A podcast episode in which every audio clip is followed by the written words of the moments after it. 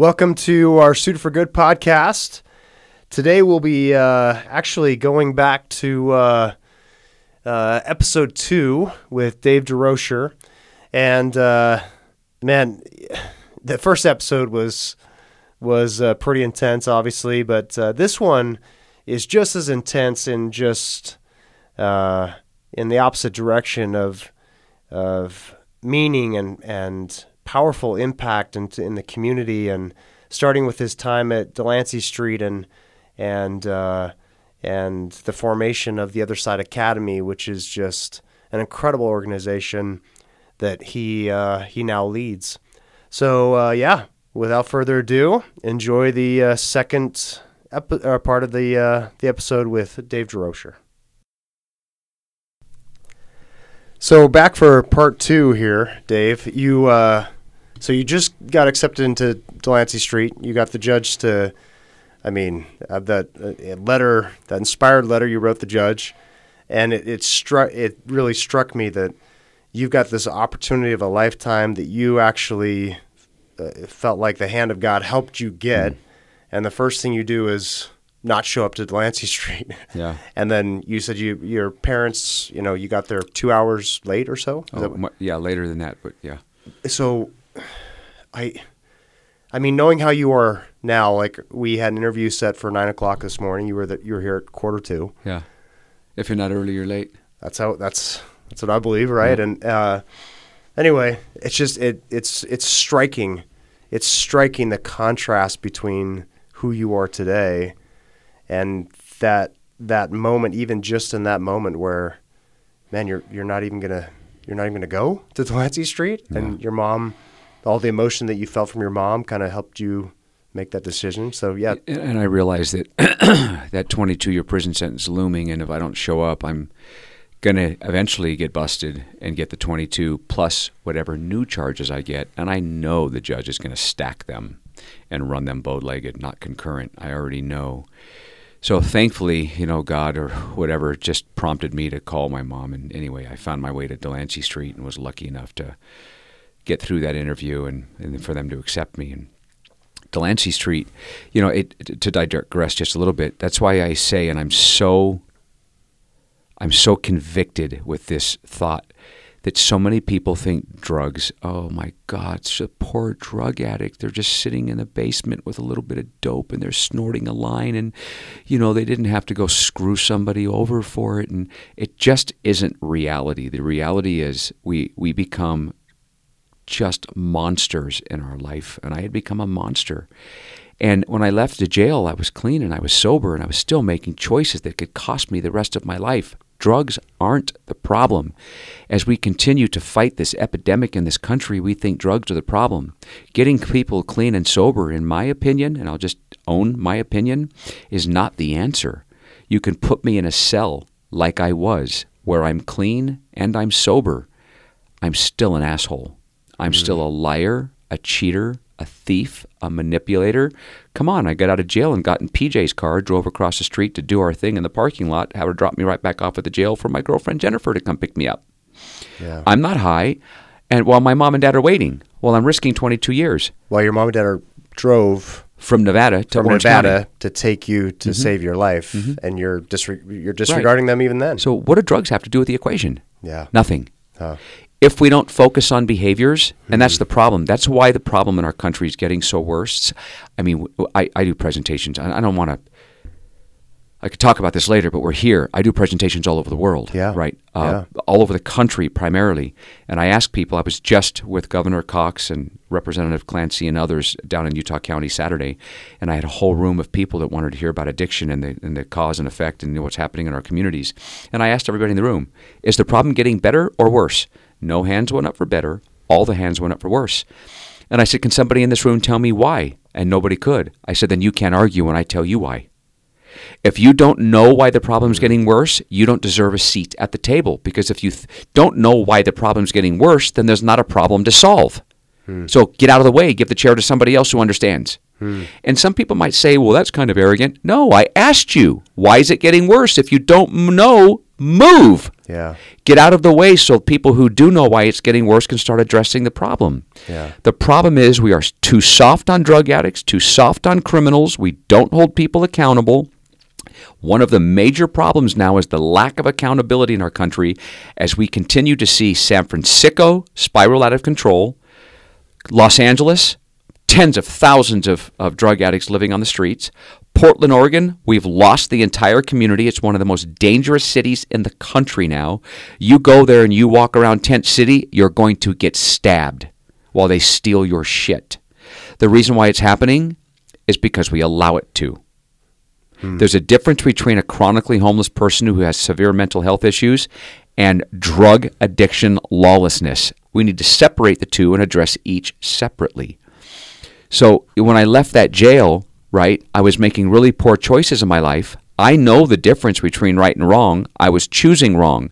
Drugs aren't the problem. So as we continue to try to solve this problem that's an epidemic in our country and we keep making it a medical issue, we're going to continue to kill people. In my opinion. And I'm not, you know, It's a pretty solid opinion, though. I mean, it's a, a pretty solid opinion on a life of uh, and hun- I- hundreds of lives that you've, you've thousands, Yeah, 45 years of living Yeah. this lifestyle, basically. yeah, thousands. Yeah, uh, on on the good side and the bad side. You know, Yeah. now I'm on the good side, but and, and I, you know, it, when I was in Delancey Street, I was there for it was a two year program. I was there for eight and a half years, and people look at me like that's weird when I say that, and and they're probably right. And now I go, well, why do you think I stayed? And they all articulate reasons why, and I go, no, because I could. Today's treatment, today's treatment in this country if you go to a treatment facility, and please, nobody misconstrue what I'm saying, treatment facilities are important and they're needed, and the people that work there are absolutely incredible human beings. They are angels. However, the model is broken. Anybody who thinks Dave Durocher could go to a 30 day or a 60 day or a 90 day program at the heat of the lifestyle I was living, you need more help than I do. Of course, I'm not going to get any help there. It's not long enough to change the behaviors. We don't focus on behaviors enough. What we're teaching people in these programs is all about uh, the disease model, the trauma informed care. He- Here's my thought on that, right? And and I don't know. Some people are probably going to think I'm crazy, and I don't know. Maybe they're right, but that's another conversation. We could do another podcast on whether or not Dave's crazy. But how many people are on the face of the planet? uh, I don't know, seven mil- billion. It's about 8.3 billion people. Guess how many people have trauma? I'd say majority. 8.3 billion. Yeah, 8.3 billion. Guess how many people do drugs as a result of it? 0.000000000.1. There's like 10 zeros. Guess how many people have trauma that don't do drugs? So if we're looking for the common thread, isn't the thread more common that people who have trauma don't do drugs than those who do? I don't know. It's just a, just a way I look at it. interesting. I'm not saying trauma isn't a part of it, but when is it trauma and when do we allow it to become the excuse? Hmm. Because everybody has trauma. And as a far larger group of people that have trauma that don't use than that does. But what science and the medical field has done is they've gone, oh, there's the common thread. There it is. Well, I can show you another common thread. I can show you the common thread of the billions of people who have trauma that don't use. Hmm. Now, I'm not saying that there doesn't need to be some trauma informed care with some people that need it, but for me, um, I didn't become the drug dealer because of trauma. I became the drug dealer because I loved the lifestyle. And we are not even allowed to say that now today. We're not even allowed to tell people that they're liars or cheaters or thieves. In some programs, if they, they find you and you've stolen a staff cell phone, you can get the phone back, but you can't call them a thief. Why not? Did they just steal something? We wonder why the problem's getting worse. The problem is getting worse because we live in this woke state now where you can't tell people the truth. Well, I have news for you. Newsflash. If you want to help people, you tell them the truth. Hmm. If you want to help yourself, you tell them what they want to hear. Hmm. We live in a tell them what they want to hear world.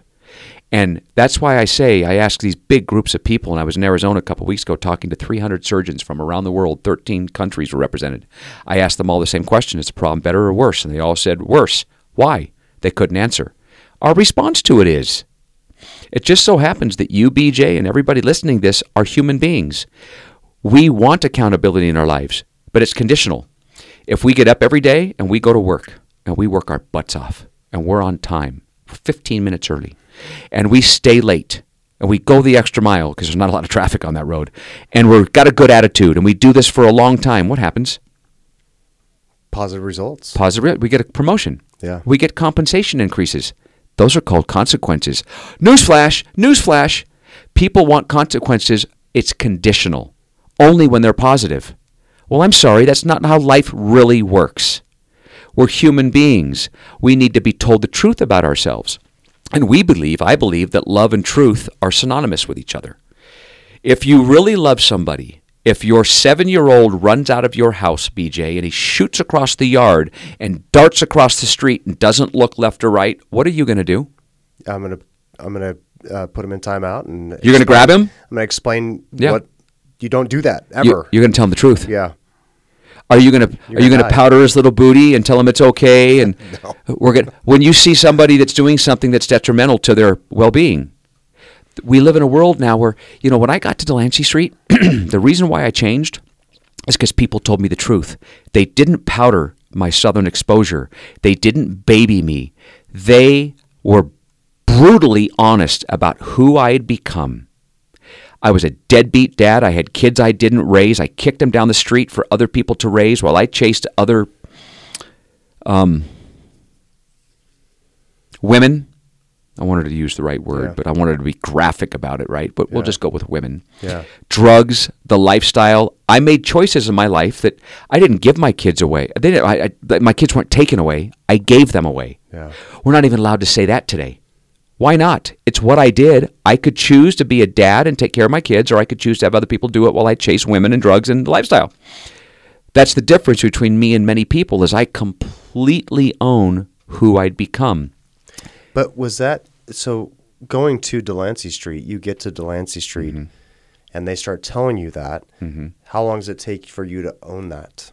And how? Ta- walk me through for somebody who doesn't know.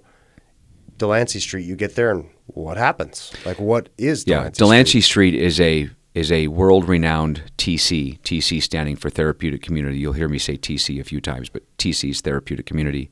It's been around since 1971 and graduated about 25,000 people like myself back into the communities as successful members because they are hard and they are honest and they tell the truth.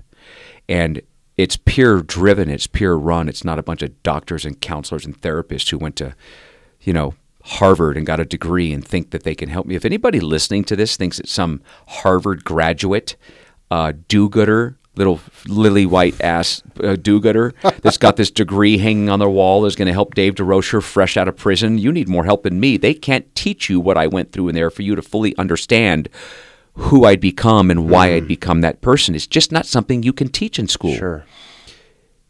Delancey Streets ran exclusively by ex felons and ex drug addicts, and the leadership are people who have been there and done that. They've already gone through. There's nothing more powerful. Let me explain to you why. There are two forms of therapy one on one therapy.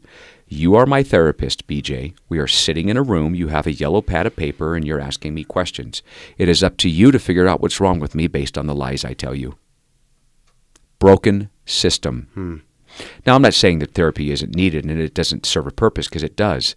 But if you're dealing with me or any other drug addict criminal at that time in their life, It works if you're being honest with yourself. yes, it works for being honest. We've uh, my wife and I have had uh, some an incredible therapist Mm-hmm. that's helped us, and but it but I could see it wouldn't have worked if we were not being Yeah. totally honest Yeah. about what we thought Yeah. and what we were doing yeah. Uh, individually. Yeah, so, I'm so glad you bring that up because that those are the cases where it is because you guys were going in, you wanted to be honest about what was going on Yeah. so they could help. If you're a drug addict and a criminal like me, Mm. I am not going to tell you the truth. I'm going to tell you what you need to hear so you can give me the medication I want that I don't need. and I can get out of this this This therapy. situation, right? Yeah, So there's a difference. But Yeah. let me explain to you group therapy.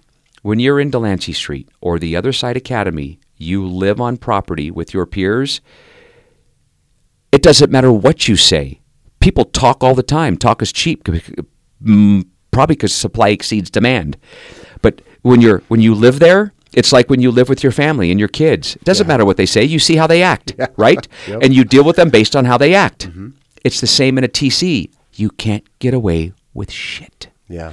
I couldn't get away with anything in Delancey Street. I lived there with a bunch of people just like me. Who better to help me than help me than, than people like me?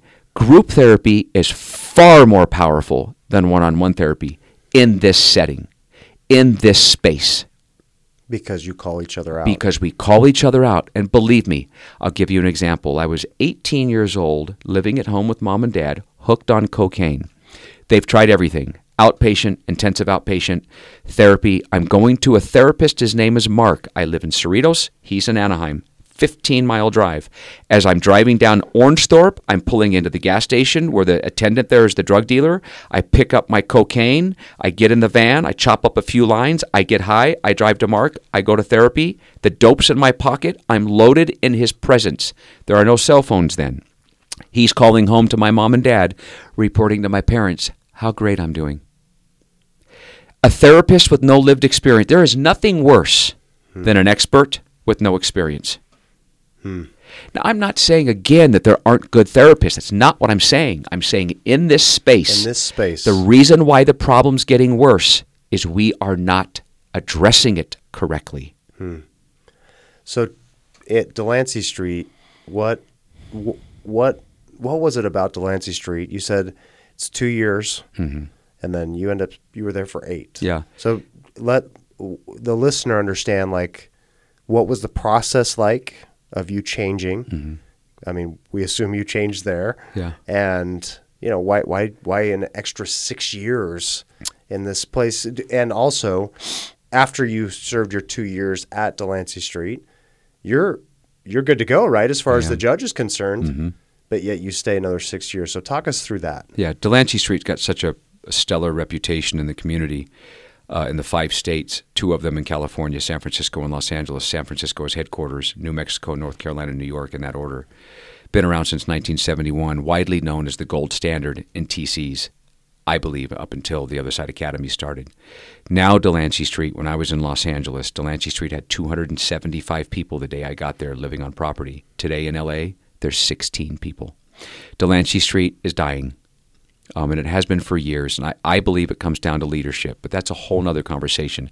I'm just telling you where things are at now. Wow. I'm so glad we started the Other Side Academy because I've got scores of people at the Other Side Academy that would otherwise have to go to Delancey Street, but no one wants to send them there anymore because it's a dying model. But it's also the model that saved my life. So I get to Delancey Street, and in my head, I'm like, oh, God, thank you. I just got a two year program that I've got to stay at for two years to beat this 22 year prison sentence. But Delancey Street at that time was thriving. It did its job. It made me understand who I'd become. I got there and I saw people I hadn't seen in years. Years I hadn't seen. I thought they were either in prison or dead. People I'd gotten high with, done time in the county jail with, done time in prison with. And there's so many people coming and going in that lifestyle in California, then, then they were just gone. You forget about them. Then I got to Delancey Street. And I'm like, Holy cow, how long you been here? Four years? Four years? It's a two year program. What are you doing? I didn't understand it like that at the time. They get their talons in me and they start pulling me through the process. And in those group meetings I was talking about, the group therapy, they started to tell me about myself. And it resonated. They were right. And the difference between me and many victims is I'm not a victim. I made choices in my life. I was a victimizer.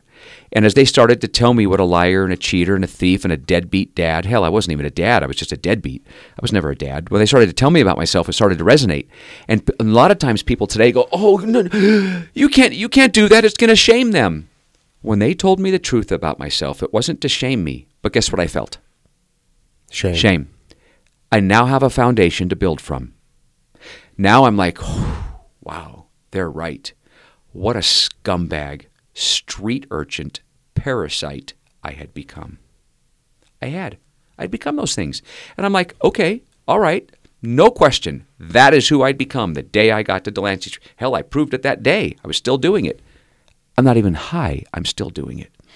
So in Delancey Street, you know, eventually we get past all that, and other things are happening, and I, you know, I'm acting out, and I'm, you know, building injustices, and I'm not happy about this or happy about that, and didn't know how to be grateful, and all these things get pointed out in these group settings. There is no better therapy than group therapy. People who are living with you telling you how you're behaving.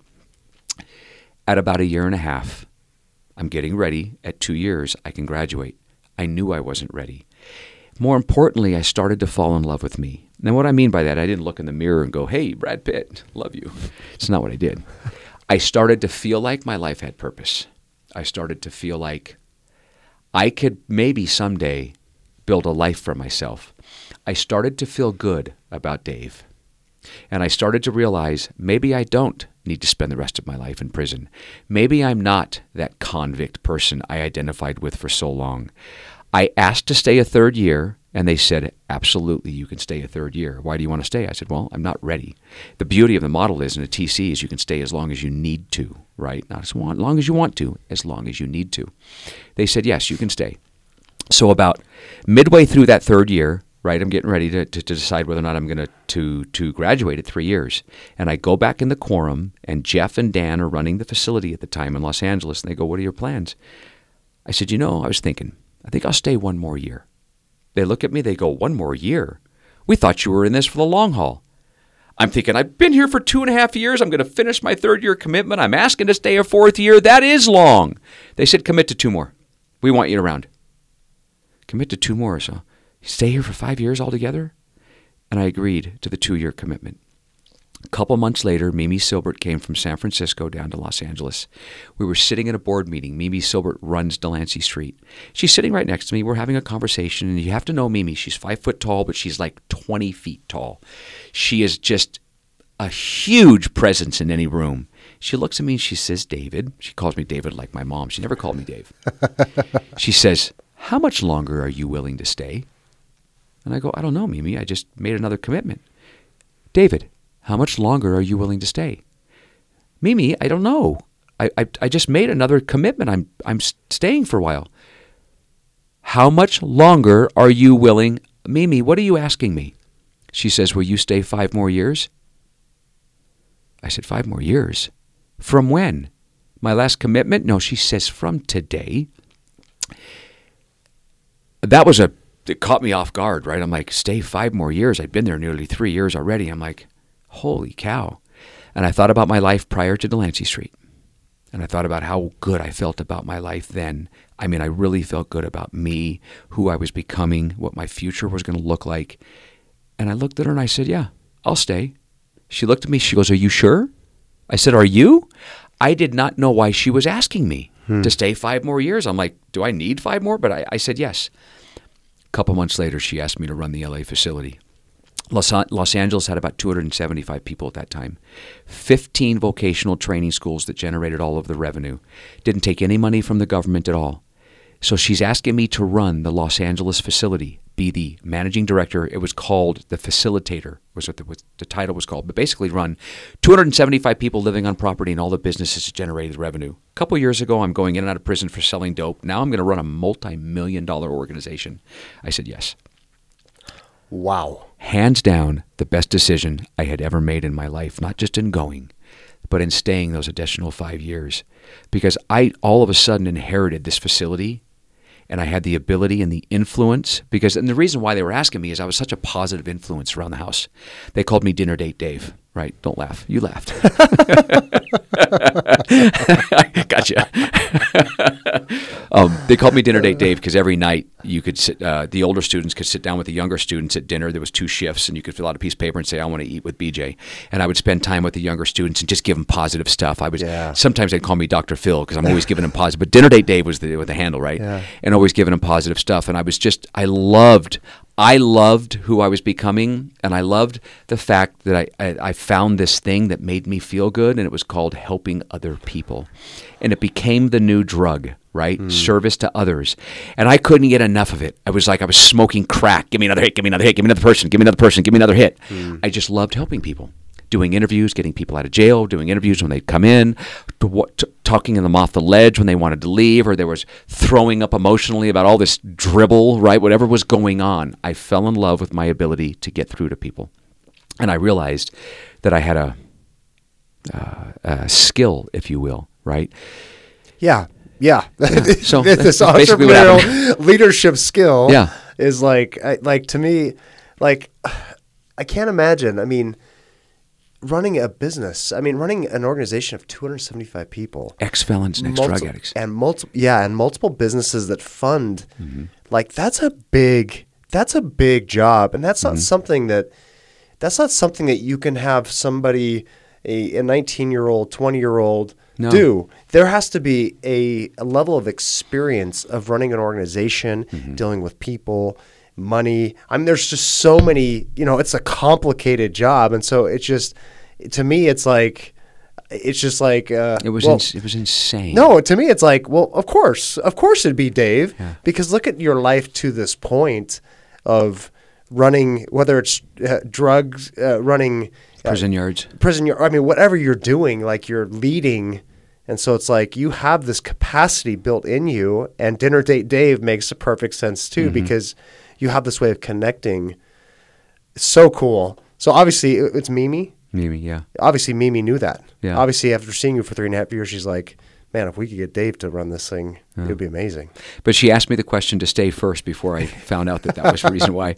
I, I, Wow. My answer probably would have been the same, but it was just the way she did Sure. it, and and and the fact Mimi is was highly regarded as like God in Delancey Street, Yeah. and really in the world, she's a you know she's started Delancey Street back in the day with some help, and then you know took it on herself and, and created just an incredible organization that saved a lot of lives, including my own.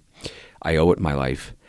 There was you know as i ran the facility for many years i realized there was many flat spots and things that needed to change but she was very archaic and didn't do a lot of innovating. And that was you know at that time right i, I just did what i was told right and i was running the facility. And i, I had some autonomy to, to do some things but by and large the rules were the rules and they were the way they are but i had to manage 275 ex-felons ex-drug addicts Sureños, norteños bloods crips whites power white power skinheads manage these manage these social enterprises that were generating millions of dollars a year, manage this population. It was it was incredible.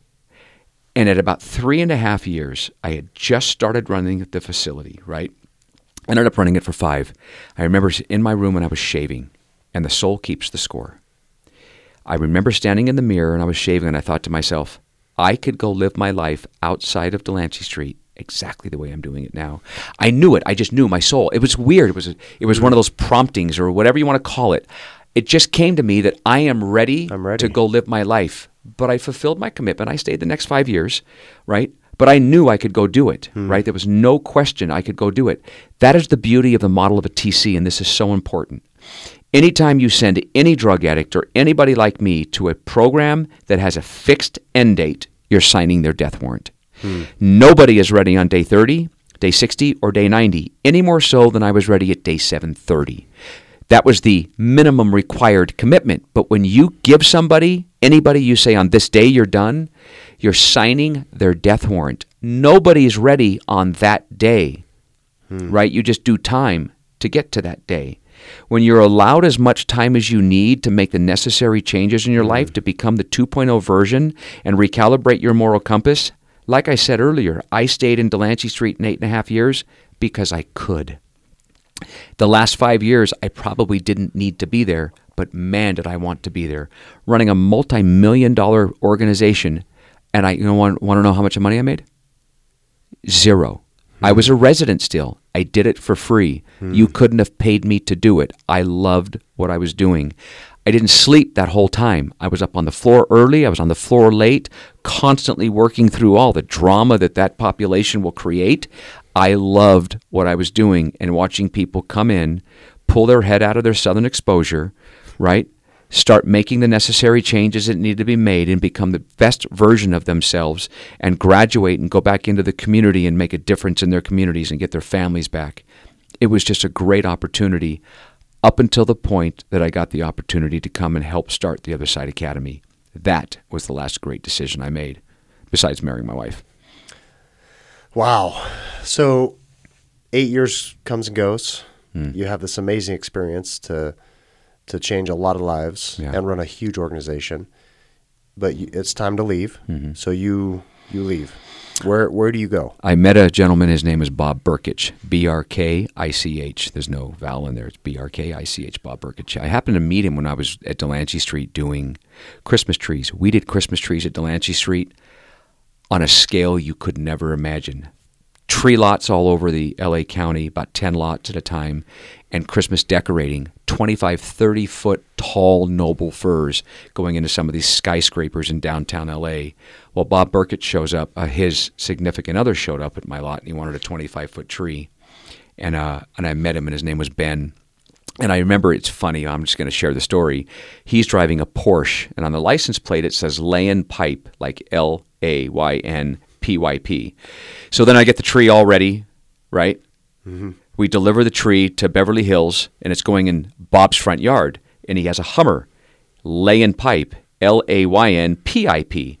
And I'm looking at these two, and they're, they're movie star good looking dudes, right? And I'm Yeah. looking at them thinking, huh, that's weird, right? Okay, I get it. So I go, Bob, can I ask you a question? Tell me about the license plates. And he goes, Well, I own Burkett Construction, right? And we do underground pipeline construction, right?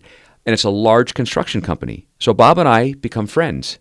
And a couple months later, I asked him if he would come over and do a big project at Delancey Street. Our sewage was backing up. It's a Delancey Street, LA, is a hotel, Hilton Hotel, built for the uh, '84 Olympics, '82 Olympics.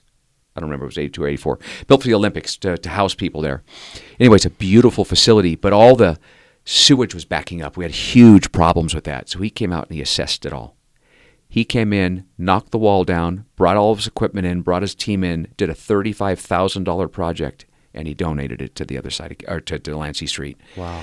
So we fast became friends, right? He, he, I mean, that's a big project, and he did it Yeah. uh, out of the out of the kindness of his heart. And he said, "Dave, when you're done here, I want to bring you on." Hmm. I said, "What does that mean?" He said, "When you're done in Delancey Street, I want to hire you at Burkett's Construction." I thought, "Wow, thank you. I appreciate that." I didn't know what I was going to do, right? I have no Yeah. idea. So I don't know. A year or two goes by, and eventually I'm done with Delancey Street, and I want to graduate, and I go to work for Bob, and he pays the five hundred dollars to get me into the, the Teamsters Union. So I get into Teamsters Union. I had my commercial driver's license in Delancey Street because there's a driving school there Yeah. and uh, and he hires me, and I'm making like twenty nine dollars an hour uh, in the union. It was the more money I, I hell, I'd been out of the workforce for decades. The last time I had a job at a pizza place, I was making like I don't know four fifty an hour. That's the gap, Yeah. and I'm like, oh my god, thirty bucks an hour. That was a lot per hour for a guy with no lived experience in the workplace, Yeah. really. So I go to work for him for a while, then things start to slow down, right? And all my buddies are up in the Bakken on the oil fields and they're making stupid money. And they're sending me what they're making. They're going, get up here, get up here. So I tell Bob, I'm going to go up to the Bakken and take advantage of this opportunity. He goes, I don't blame you. Go, go. You got my full support. When you come back, you've got a job. I go up to the Bakken in the oil fields and I'm a hot oiler, right? I know that sounds sexy. Say it, hot oiler. Go ahead and say it, BJ. I can't say like you, hot oiler. Come on. it doesn't sound That's no fun. I was a hot oiler. Hot oiler. I, I was a hot oiler. um, anyway, uh, and, and I was a hot oiler, and and I, and I got up there and I slept on an air mattress at my buddy Alan's house for the first couple of months until he ended up moving out of that apartment and buying a house. And I worked 31 days in a row without a day off. And when I when I went to work up there, I knew I could go up there, and make a bunch of money, and put it in the bank, right? And I made seventeen thousand five hundred dollars the first month of work. Wow. That's not bad for you know Wow. a dude fresh out of you know Delancey Street and all that time. So I started. I stayed there for five months and put all this money in the bank.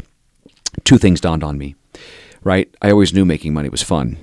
No one can deny that, right? Making money is Yeah. fun, uh, and then now they can't take it. The cops can't take it because I'm earning it legally. You know what I mean? Uh, but there was a hole in my heart. I missed the people part. Making money was fun, but saving lives was rewarding.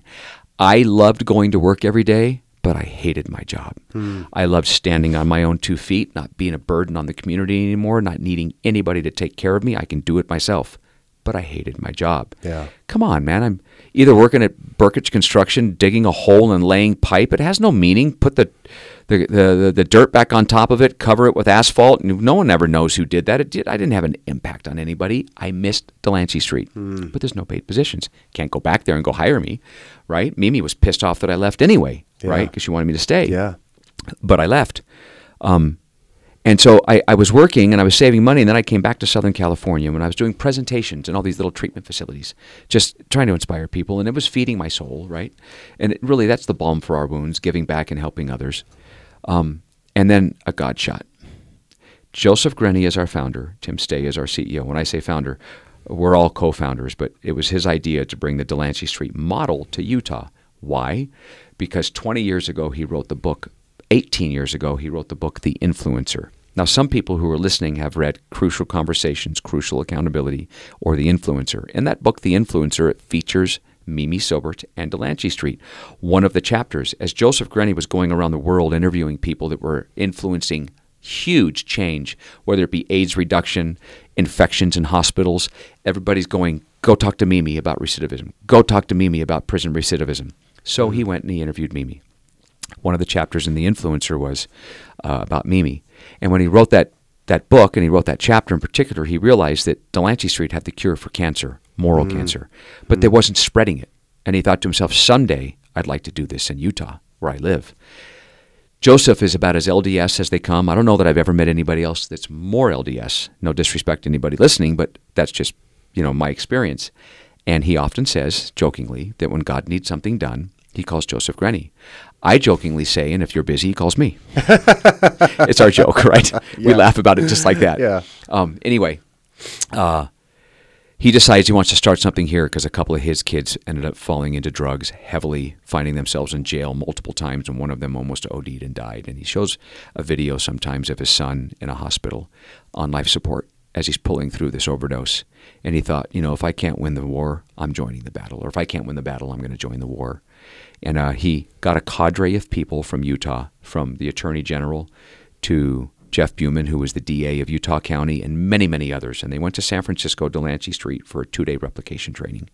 They get there, they go through the two day replication training, and they realize, wow, what a crazy is- organization. It's incredible. much. We can do this. We can raise the money, but who's going to run it? Right? We can't run it. So they're talking to other people and they do a reverse search of LinkedIn and they find Charlotte Baker Harper. Charlotte Baker Harper was in Delancey Street for 38 years. Basically, she was like Mimi's daughter for many years. She had been there for decades. She was really my direct boss when I was in LA to San Francisco as a media, as between me and Mimi for a while. She had left. She, uh, they found her on LinkedIn. They contacted her. Her and I were no longer in Delancey Street. We were in contact. And I had told her, I said, you know, I, I, I hate all these construction jobs. I wish I could find something that was like Delancey Street. And, you know, we were just having our, me and Charlotte were always close having our conversation. A couple days later, she calls me. She says, Dave, funny thing happened. I said, what's up? She says, these guys reached out to me from Utah, and I'm flying out there this Friday to do some consulting. They want to start a replication of Delancey Street. If they're not serious or crazy, would you be interested? I'm laughing. I'm like, Charlotte, if they're not crazy, they have to be, right? Yeah. So anyway, she says, "Well, I'll call you when I get back." So she goes up here and she consults with this, a group, Joseph and Tim and their wives and others that are involved in the project. She called me. She says, "Dave, they're not crazy." I said, "They're not." She says, "No." Do you want an introduction? I said, "Hell yes." So we do the introduction over the phone. Tim and Joseph fly to Los Angeles. They get off the plane in LA at uh, LAX. I meet them at Fleming's Steakhouse at LA Live, where the Lakers and the Clippers play. They didn't know what I looked like. Apparently, this is the story they tell me. And they get off the plane. They're like, God, we're just going to go to Fleming's, but who is he? And Joseph will tell the story as he's walking to Fleming's. He sees this guy leaning against the wall in a tank top, smoking a cigarette. He's going, Oh, God, please no. he says to the guy, Dave, and he goes, no, Tony. And he's like, oh, thank God. he tells the story better than me. I'm just reciting it, right? But it's it's a. Anyway, they go inside Fleming's, and there I am sitting there in a shirt and a tie. You know, sitting early, of course, uh, Yeah. when they get there, and we sit down for dinner. And I look at both of them, and I said, "Listen, I'm going first. Who in the hell are you? What's the genesis of thought behind this? What makes you think you can, and why would you want to? Who's first? So I interviewed them. Each one of them told me their story and who they are and why they were there, and I knew at the end of that conversation with both of them that I was sitting in the presence of two of the greatest men I'd ever met in my life. Now, you know both of them. Yeah. Um, and they are two of the greatest men Yeah. I'd ever met in my life. And I knew. And then we had another couple hour conversation, right? And uh, it was funny. At the end of the conversation, they said, Dave, are you willing to come to Utah and help us get this started? I said, Not if you quit in six months when it gets hard, right? You got to understand this is not easy. You have you two LDS do-gooders have no idea who you're dealing with when it comes to this population. But I'm all in if you are. But if I back up in the conversation as I'm telling my story, right? It's God, it's so funny. As I'm telling my story and I'm almost done, and I said, and then I came out the other side. Tim goes, Stop. What did you just say? I said, when I came out the other side. Tim looks at Joseph, and they were at the airport. Joseph had TSA pre check. Tim didn't. He said, Tim, see you on the other side. Then I said it in my story. What's the name of our organization today? Hmm. The Other Side Academy. We added Academy. But both of those things happened at the same time. They got off, they were getting on the plane to come there, and Joseph goes through TSA, tells Tim, See you on the other side. They didn't think anything of it. And Then Tim started thinking to himself, The other side, the other side. Then we're sitting at dinner, and I'm telling my story, and I said, And then when I came out the other side, what'd you just say? And then we added Academy to make it TOSA. Wow. The Other Side Academy. That's how we came up with the name. That's how the name happened. So I came out to Utah uh, a week or two later, and we started looking around for properties and raising the money, and we started the Other Side Academy in 2015. The Other Side Academy is a replication of Delancey Street on steroids. Anabol, D-ball, Zenstrol, testosterone, on all of them. We are so much more efficacious than Delancey Street could ever imagine being. And I say that with love. Yeah. Delancey Street was Because Delancey Street brilliant. saved your life. Yes, but just like any organization, if you don't grow with the times, if you don't innovate, if you don't improve, what I'm seeing today will happen. It's funny we're having this Mm. conversation now because if we digress to three days ago when this conversation started, or at least three Yeah, hours ago, yeah. um, Delancey Street I had mentioned is a dying animal now. It's you know it's a fraction Yeah. of what it once was. L.A. had 275 people. It has 16. San Francisco had 550. It's under 80. Uh, New Mm-hmm. York had 40 or 50. It has like six. Delancey Street's dying because it's not innovating. It's all about leadership, in my opinion. Who do you have at the helm running the show to make sure that things continue to move mm-hmm. forward? I hear a lot of buzz that it's the sentencing guidelines. Well, we're faced with the same thing here. Nobody wants to send anybody to jail or prison anymore because the liberal, bleeding heart liberals are running this country now, and they just think that, oh my God, the poor drug addict, just let him out again, just let him out again. And things are going to continue to get worse that way. I'm not saying jails and prisons are going to solve the problem. Uh, they will if we get better at what we do with people once we have them incarcerated. But in order to keep the community safe, we need jails and prisons. We can get to that here shortly. So, uh, where was I at? What was the point I was making? Uh, Uh, the, the Delancey Street, The Delancey Street model, yeah. uh, diminished. yeah, it's diminished. In the other side academy, we're, we're a minimum 30 months long. Minimum 30 months. No, Delancey Street was two years, we're 30 months. Our average student has been arrested 25.6 times. Now, no one gets arrested 0.6. That's the aggregate total. Of the 150 people I have living on property in Salt Lake, uh, 122 or 123 are students, 20 or so are staff, and the rest are graduates. The a- average, I have a small cadre of people who have never been arrested, some over 50 times. We scaled the model into Denver. Lola Strong and Steve Strong are managing that facility. It's been open for four and a half years and thriving. Minimum 30 months. 65% of the people who come to us ask to stay a third year or longer. No doctors, no counselors, no therapists. That's why it works. Wow. When you think about treatment facilities in this country, the average treatment facility can boast, but they don't, a 3 to 5% success rate. And the reason why that is, is when you get there, one of the first questions they ask you is, How much money do you have? Well, I don't have any. Go die. Now, they don't say go die, but you can't stay there because you can't pay for it. If you do have money, BJ, when do you have to leave? Hmm. When the money runs out. The model's broken. I, I sometimes believe it's done intentionally. The system has been built to work exactly how it's working, I think, right? The treatment facilities, and I, I, and I implore people to do this tonight when you go down to bed before you do, get your computer and find me the science that says 30, 60, or 90 days is the optimal time. It doesn't exist. You won't find any science that says that. The science will prove that the dosage effect is real. The longer you stay in treatment, the better your odds of success. But the government got involved in this stuff 50 years ago and started pouring money into it and then going, no, no, no, no, no, no, no, Phoenix House, no, Daytop, no, t- t- two years is too long. Could you do it in one year? Here's some more money. Could you do it in six months? Here's some more money. Can you do it in 90 days? You can serve more people. We've killed millions of people serving more people. I don't care about outputs, I care about outcomes, right? The longer you're in an organization that's going to help you recalibrate your moral compass, the better your odds of success. If Dave Durocher got to a treatment facility uh, after his fourth prison term and I stayed for three days, can I change? No way. 10 days. No. 30 days? Of course not. No. Because as soon as I turn around, my old lifestyle Yeah. is right there. Now, I stayed eight and a half years.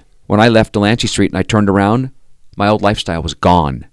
I'm not saying people need to stay eight and a half years, but the longer you stay and the more you fix your life, the harder it is to return to the old one. It's so simple. It's complicated, but it's not complex. Think about what I'm saying. If you want to get really good at something, what do you do? Reps. Practice. Reps. If you want to get yeah. really, really good at it, what do you do? You practice some more. And if you want to get great at it, you do it some more. That's life. If you want to get good at life, practice. You can't get good at life in 30 days. Hmm. Not when you were when you were really bad at it to begin with. So the treatment, the, the, the, the length of time is imperative. The other piece is no government money, which means the government can't step in and tell us how to do it. If the government knew how to solve this problem, BJ, they never would have created it. Hmm. I believe that in, in every fiber of my body. I also believe, I mean, could you imagine if God came into this room right now and we're in this small room and he said, BJ, Dave, got good news. I've got the cure for addiction and the cure for criminal behavior right now. I'm fixing it. Our economy would collapse. Judges, DAs, courts, public defenders, doctors, therapists, hospitals, treatment facilities, jails, prisons, law enforcement. Could you imagine all the people who are affected by the things that I were doing would be out of work? Wow. There's billions and billions and billions upon trillions of dollars funneling through these systems that are keeping people working, but the system isn't working. Hmm. That doesn't mean there isn't good people working inside those systems. Sure. but trying to make the change. Yes. Trying to trying to make it better. But their hands are cuffed, pardon the pun, right? Because they're tied to these government funding sources. I mean, I've lost so much faith in our government, and I love America. I'll fight for it in a heartbeat. But I've lost faith because I live at the epicenter of everything. I see what's happening. And I wonder myself, we can't be the only ones that understand the dynamic here. That these short term places don't do much good, but at least they're really expensive. We're funding places that don't work. What other industry on the face of the planet can you fund with trillions of dollars that has a 3 to 5% success rate? Hell, if you were building widgets and they were coming out and they weren't spinning, you'd stop the conveyor belt and fix it. Yeah. So the widgets were working when they came out the other end. Yeah. We're not doing that. We're not innovating when it comes to, to treatment facilities and therapy. The longer, the better, period. But you can't go longer because they're not willing to fund it. Which is why the Other Side Academy is so effective. Yeah. You stay as long as you need. Stay as long as you need. You have businesses that you're the moving company. Maybe tell a little bit Mm-hmm. Yeah. more about that. I mean, the moving company. Uh, we've had family experiences that it's amazing. Yeah. I mean, it's Here- here's the why thing. wouldn't you hire the other side movers? Yeah. because The- you get the best amazing service. The the Other Side Academy doesn't accept any money from the government at all. Nothing from the city, from the county, from the state, from the federal government. Rich mommy and daddy can't come in and write a huge check. Medic, uh, uh, insurance, nothing. We take no money from the government. So people go, well, how do you do it? We have our own social enterprises. We have a moving company called The Other Side Movers. Google The Other Side Movers in Salt Lake, and you'll see hundreds, if not thousands, of five star reviews. It is a moving company ran by ex felons and ex drug addicts. I say this tongue in cheek, but if you were going to start a for profit enterprise um, with ex felons and ex drug addicts, why are you laughing, BJ? Would you start a moving company? And people are always like, oh, God, no. Why not? We have experience moving your stuff. Only now you, From your house to from mine. your house, right? Only now you get it back. In 2018, we were at the Grand America Hotel. 1,500 people in a black tie affair, and we won the Ernst & Young Entrepreneurs of the Year. We kicked Utah's elite. While all these businesses in corporate America is going after the top 2%, we're taking the bottom 2% and we're kicking their ass. We've won best of state year after year after year with our moving company, with our thrift boutiques, with our nonprofit, with our model. We've just recently won best of Salt Lake. I mean, we've got we'll just keep winning all these awards because what we're doing is effective. It's working. It's transforming lives. The moving company, the thrift boutiques. When people hear thrift boutique, they think Goodwill DI. Think Macy's or think Nordstrom's. They're that nice. We have a small construction company called The Other Side Builders, and we have a storage company where we do white glove storage, crated storage, and rack storage. It's Fort Knox, completely fenced in. I have an acre of land. We have a house on that acre of land, and we have graduates living there. Once you give us your stuff, you don't get it back. it's difficult to get to. It's so safe, but those four social enterprises generate the revenue that allows us to do the work that we're doing without charging anybody anything to be there and not taking any money from the government. Here's why it's important. Two prong. When I was going to jail, who was paying for me? Taxpayers. You were, BJ. Yeah. I was exploiting you. Yeah. I knew what I was doing was wrong. I did it anyway, and you paid my rent. Thank you. When I was going to prison, who was paying for me? Yeah.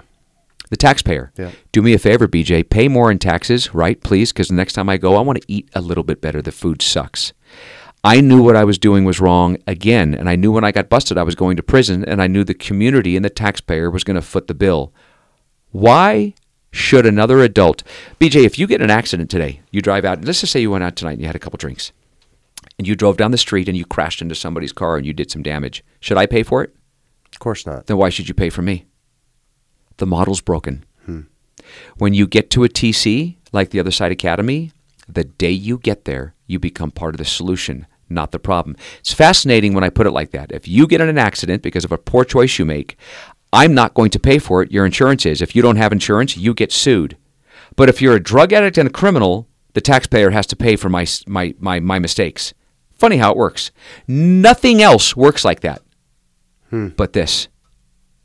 And it doesn't work. And it doesn't work, but at least it's expensive. So you said the uh, the efficiency rate is much higher than Delancey Street. What's Yeah. the difference between the Other Side Academy and you know what I mean? Yeah. Why why is it so much? One uh, of the things efficient? I think at the Other Side Academy is is we have 12 beliefs. They're like the 12 steps, but not 12 steps, but 12 beliefs. The foundation of those 12 beliefs is love.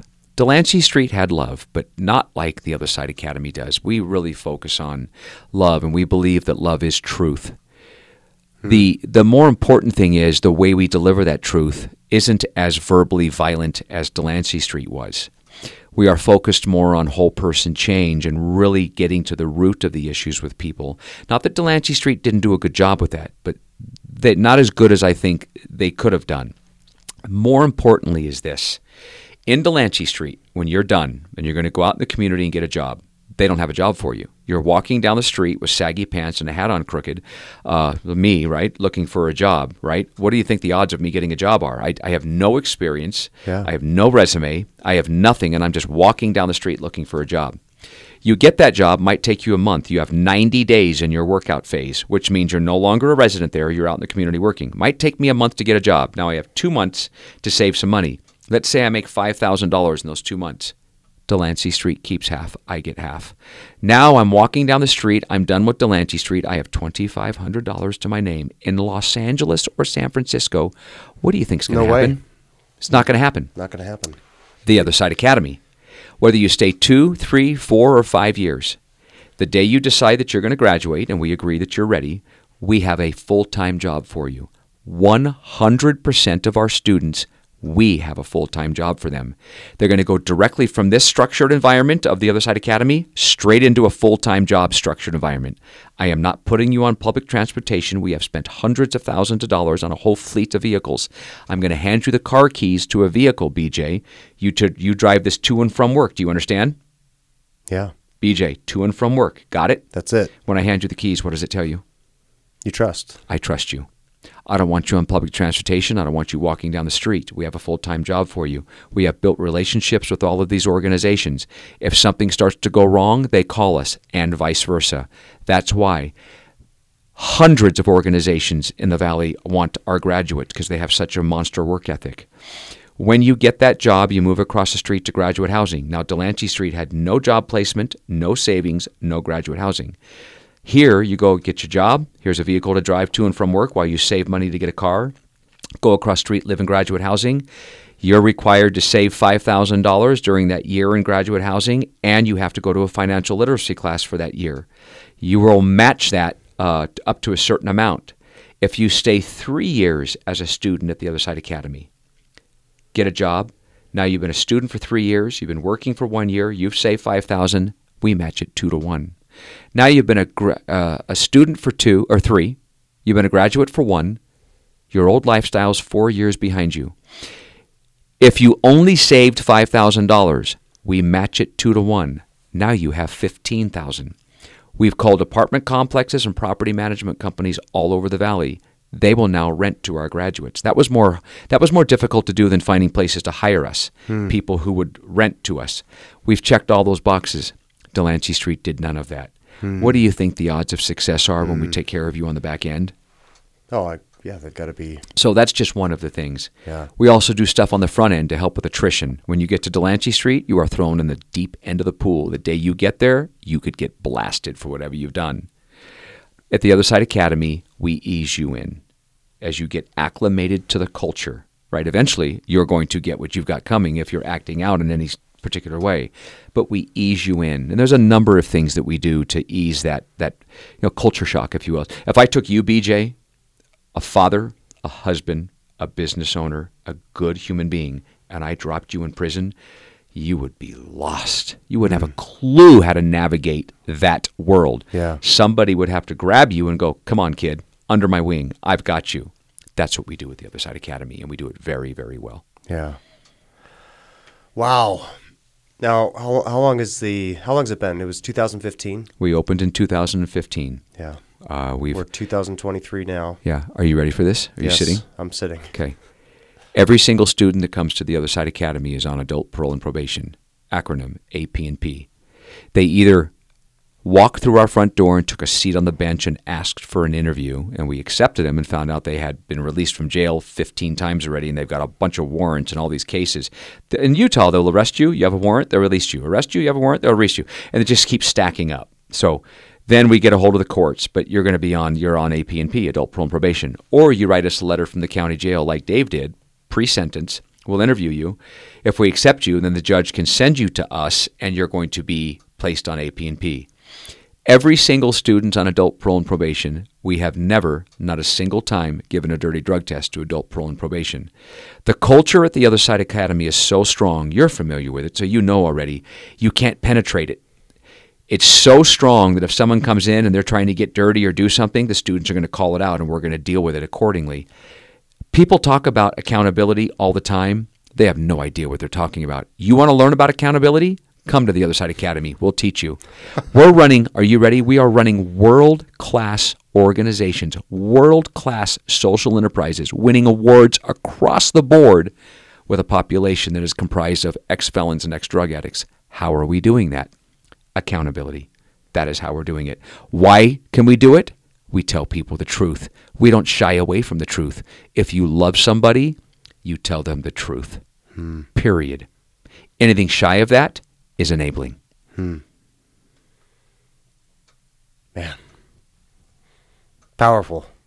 That's it's just crazy. I think I remember my first experience coming into tour the Other Side Academy and talking with you and Alan. Mm-hmm. And I remember uh, I remember you guys saying that, you know, when a when a student comes in if they have kids or whatever, mm-hmm. they can't even communicate. They can't send them a letter. They mm-hmm. can't and I and I got an emotion I got emotional. I was like, well, I, like that seems that's horrible. That's horrible. Yeah. And you said you said to me, um, well, how you say it is very different. But you you you basically said um, something about if you love your kids, I hate to see what what what, is, what did you How would you treat them if you hated them?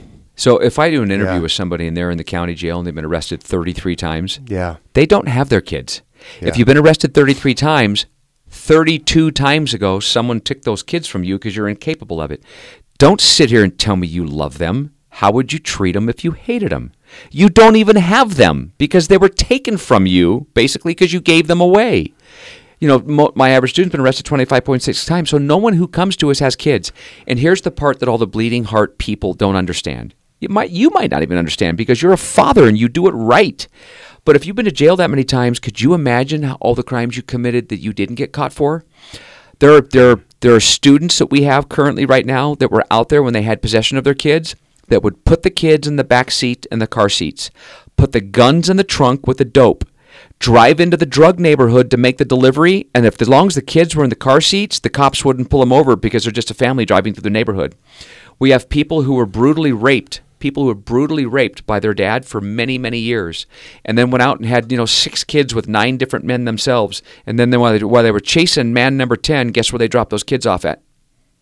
Hmm. The same dad, grandpa, that raped them. There's a million stories like that that people who make judgment on the way we do things don't understand. Dave Durocher was a drug dealing criminal running guns and drugs. Should my kids be near me? Hell no. And if they are, what am I teaching them? I'm teaching them to be me. Hmm. Hmm. People don't understand that piece. Most people are like, oh my God, you got to reunite them with their kids. No, you don't. Raising kids is one of the most difficult things the human being will ever do.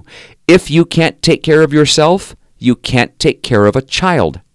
If you cannot take care of yourself, you definitely can't take care of children.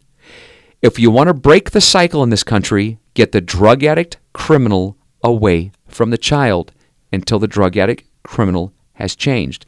Get that kid someplace safe. I can't make this up. I can grab my phone right now. So, for everybody listening, going, oh my God, he's crazy. That's so mean. There's a gentleman who's a friend of the Academy's. I won't tell you the dynamic, who is a drug addict. He's on, he's off, he's on, he's off. He got married, he's got kids. He started using again, and he found himself in the hospital. He OD'd.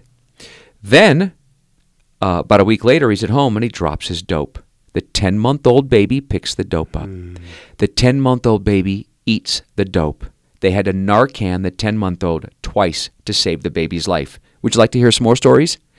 If you allow the kids to be around the parents who are doing drugs, you're going to kill the kids, either physically or morally. People are always going, How do you break the cycle? Break the damn cycle. I now am in my kids' lives. I've earned the right. I'm not in my kids' life because I was biologically their father. I was never their dad. I made other choices in my life. I own that shit today. Yeah. That's the difference between me and many people. I own it. And that's why I can be good at what I'm doing now. Yeah. Because all of our students, oh, I miss my kids. Hell, half the time the people who are raising them don't you don't even know where they're at. You don't know their phone number. I miss my kids. Same people that were putting them in the, you know, in the car seats or or we've had students take their kids, take them over to Flacco's house, the drug dealer, drop them off as collateral to come back later on when they bring the cash to get that quarter ounce of dope. Hmm. You shake your head when I say that. Welcome to a drug addict with kids. The drug addict will be loaded, smoking some dope, doing some heroin. The kids got to go to school, put them in the car, drive them under the influence.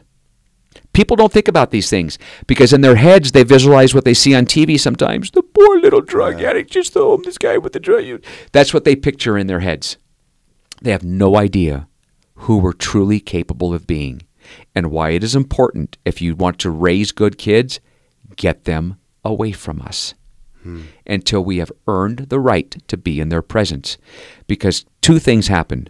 If you think kids are listening to you and they learn that way, no, they don't. You're a fool to believe that. Kids learn by watching us.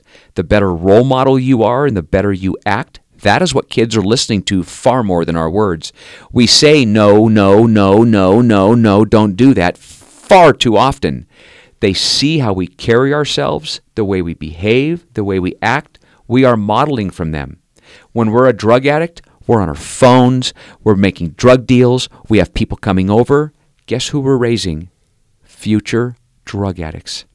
So I, I was sharing with you earlier. I, I was going to ask you to come back to this, right? The the gateway drug. Here's the problem in this country. We're killing our country. We are destroying it. We are raising a generation of drug addicts. And I don't care what anybody says. They're wrong. I'm going to explain to you why. BJ, I'm going to assume you're not a drug addict. How old are you today? 44. You're 44 years old. If you just decided to go home tonight, there was a group of people over there, and someone said, Hey, I'm going to smoke a joint, and you were a little stressed out, you've never done drugs before, and you go, Yeah, I'm going to take a couple hits off this joint. You have the emotional maturity at 44 years old and the intellectual capacity to understand the decision you're making. It's like having a drink at, if you Yeah. started at this age. You understand the choice you're making. I guarantee you a year from now, you won't be doing heroin.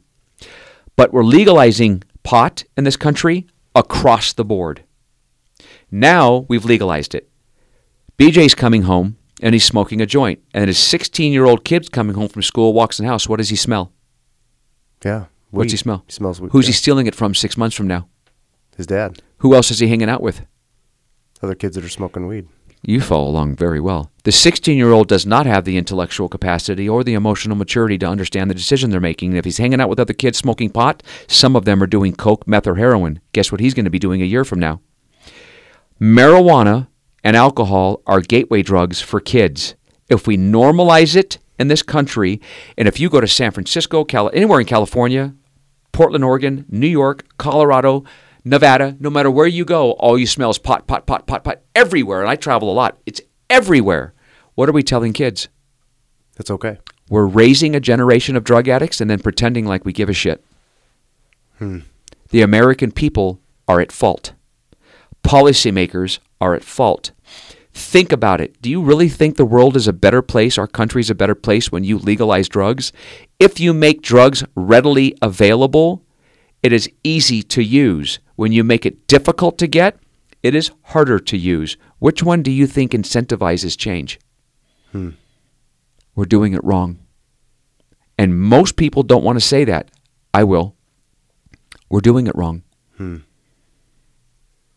The world is not a better place when people are doing drugs out in the open. We're teaching kids that it's okay. Hmm. Wow. And it's a gateway drug for kids, far more so than adults. Hmm. And we, I was just in Kensington, Pennsylvania a few months ago. We're helping an organization out there. If you Google Kensington, Pennsylvania, it is an open air market. We were driving down the street in Kensington.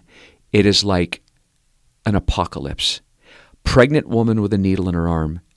She should be in jail. We drove by. She's got a needle in her arm. She's pregnant. She, I don't care what anybody says, she should be in jail whether she wants to be there or not, forced to detox for the child's sake. As we drive down the street some more, I've got my colleagues with me. I want to get out of the car and do some interviews. They don't want to get out of the car. It's so dangerous. I wanted to get out of the car.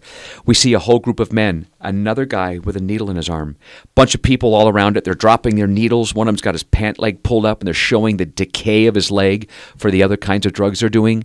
This isn't a community in the United States of America. How the hell did we get here? We're allowing it to happen. BJ, there are police cars backed into some driveways and apartment complexes. They're just sitting there to keep the peace, to make sure there's no violence. We are in a neighborhood. When those families or kids come out of their apartments, what do they see? Hmm. When you make it normal, you're going to create more drug addicts. I was appalled at what I saw. Now, we've legalized it in Portland, Oregon. Literally yesterday, I was on a phone call with the Capitol in Oregon with the Committee on Addiction and Public Safety. I'm trying, we are trying as an organization to help other communities around the country on a Zoom call at the Capitol talking to their legislation about the mistakes they made with, I think it was Bill 110, when they legalized small amounts of illicit drugs. They've destroyed their neighborhood. They've lost the city. Google, I said Kensington earlier, now Google Portland, Oregon. The Walmarts are closed, pizza shops, coffee shops, all the restaurants, they've lost the city. The drug addict criminal can go into a Walmart with their shopping cart, fill it up, and walk out, and you can't do anything. How in the hell did we get here? Now the drug addict criminal is the protected class. The hardworking, tax paying American citizen has no rights in some of these cities. What the hell are we doing? Hmm. This liberal approach to this problem has created it. So people get up in arms when I say that. Oh my God, you can't say this liberal. It is the liberal approach because on all these places I've just mentioned, they're liberal run, right? These theories are ideals, but they've lost these cities. They're destroying th- our country as we know it. They're saying, Dave, we cannot incarcerate our way out of this problem. I said, You're right. We can't. But we're pregnant in this country with a, a permissive country on drug use. Even here in Salt Lake City, it makes me nuts. I've been talking to the chiefs of police. I call them on their stuff. Even though it's not legal here, it is de facto. You can go down to Liberty Park in the morning and watch all those encampments. I watch $10,000 mountain bikes roll up and do drug deals when I'm out there running and people on the sidewalks getting high. When I was a drug addict, BJ, you wouldn't catch me out at 4:45 in the morning. I knew if I got caught I was going to jail. The reason why they're out there doing it is they know they won't. Hmm. We're allowing it to happen. So people always go, "Well, what's the solution?" You give them two choices. Go to treatment, go to jail. You choose. Tell me, other than those two choices, how we're going to solve the problem. We're not. Go to treatment, go to jail. We'll take you to either one. Where would you like to go? well, I can't give up my cart. The cart belongs to the Smiths she stole it from. Well, I can't give up my bike. The bike came out of someone else's garage. You didn't take $3,000 in cash down to Shields and buy the bike. How many people listening to this podcast right now have had their stuff stolen from a drug addict? Why is being a drug addict permission to be a criminal? That's why we've lost our communities. We do not hold people accountable. Wow. It's powerful stuff. I I agree with you 100%. So, Dave, as we're as we close out this inter- this uh, interview, this discussion, I'm so grateful. Um, I want to hear just a little bit. Where are you now? Like personally, you know, you mentioned you have a relationship with your kids. Yeah. Tell me now, where where are you now? Um, personally. my oldest boy is 38 years old. His name is Christopher. Uh, I got married three years ago, and he was at the wedding, and we've built a great relationship, and I love him dearly. And he said to me, he says, "Dad," he calls me Pops. Dad occasionally, but it's Pops. It used to be Dave. Now it's Pops. He said, "Would you be willing to get your license and marry me to my wife?" So, two years ago, October, I flew home and performed the ceremony that married my oldest boy to his wife. Wow. My youngest boy is his name is Ben. He lives in Oregon. Two grandkids, Ellie and Gunner. I was out there a few months ago and saw them for the first time, and I now have a relationship with him. Hmm. And my middle boy, which is Christopher's younger brother, Ryan, he is at my Denver facility, our Denver facility, getting help. A couple of my kids ended up learning from me even in my absence. Um, but I have a great relationship with all three of them. I have a great relationship with my parents. I have a great relationship with my wife. Um, I am a part of this community. I God, I love Salt Lake. I'm an honorary colonel with the South Salt Lake Police Department. I'm on the board. I'm a Rotarian on the uh, Rotary Club, and they called me yesterday and asked me to be on the board of the Rotary Club, um, and a number of other boards around the city. I am good friends with our mayors, our governors, our chiefs of police. Uh, first name basis, we text each other and bounce things off of each other. My life has never ever been better and I, I I'm like an extremist. I don't think I had my I don't think I was born with a moderator. You know, some people are missing a finger or a toe. I'm missing a moderator. I'm either way dark or way light. Yeah. but I'm on the light side now, and I have been for about 18 years. Um, I love my life today because I'm a part of my community. I'm a part of something good, and I really truly believe that when you're involved in the community and you're involved and your life has purpose and it has meaning, I could never throw my life away again today. Remember how I said earlier, the farther you get away from lifestyle, the harder it is to throw it away? Now, the farther you get away from lifestyle and the more meaning you have in your life, the harder it is to throw away. That's the, that's the X factor. Those are the X factors. So I'm deeply involved in our community, deeply involved with the Other Side Academy and all the students that I, I get to, to, to be there with. Um, I don't know what else to how else to say it. I, I have a, a beautiful wife. You know my wife Mandy, and she deals with me uh, much to her chagrin sometimes because of the schedule that I keep. Um, but I wouldn't have it any other way. I travel a lot. I get the opportunity to share what we're doing around the world. Um, been to London, been to India, been to Spain, been to Italy, uh, Thailand, speaking at World Federation of Therapeutic Communities. I get invited to do presentations around the country. Oftentimes, I think just because I can say things that nobody else will, I call it the truth. Some people might argue, but it's fascinating to me, right? I won't name names, but I get treatment facilities in the state of Utah. This is fascinating. They'll call me. I'll be there next week. Dave, we have a whole new group of students. Can you come speak to them? You want to know what they have me do? They have me come tell the truth. They're they're they're restricted with their license that they can't tell people the truth about themselves. you can't say that. So they have me come in and do what they can't do. And you wonder why people are going hmm. back to drugs all the time because you can't tell them the truth. So I go in and I bring the heat. Hmm. I say that, I, I smile, I, say, I bring the heat. I mean, I come in, I tell my story, and I bring the heat. So many people have ended up leaving those programs and finding the Other Side Academy because you want, want to know why? They want the truth. They want the heat. They want someone to hold them accountable. It just so happens that we're human too. Wow. This has been amazing.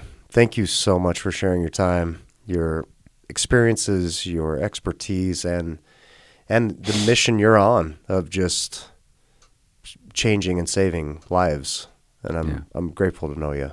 So Thank thank, you, you, so much. I love you, brother. Love you too, man. Yeah, thank you for having me on. Okay, thank you. You're welcome.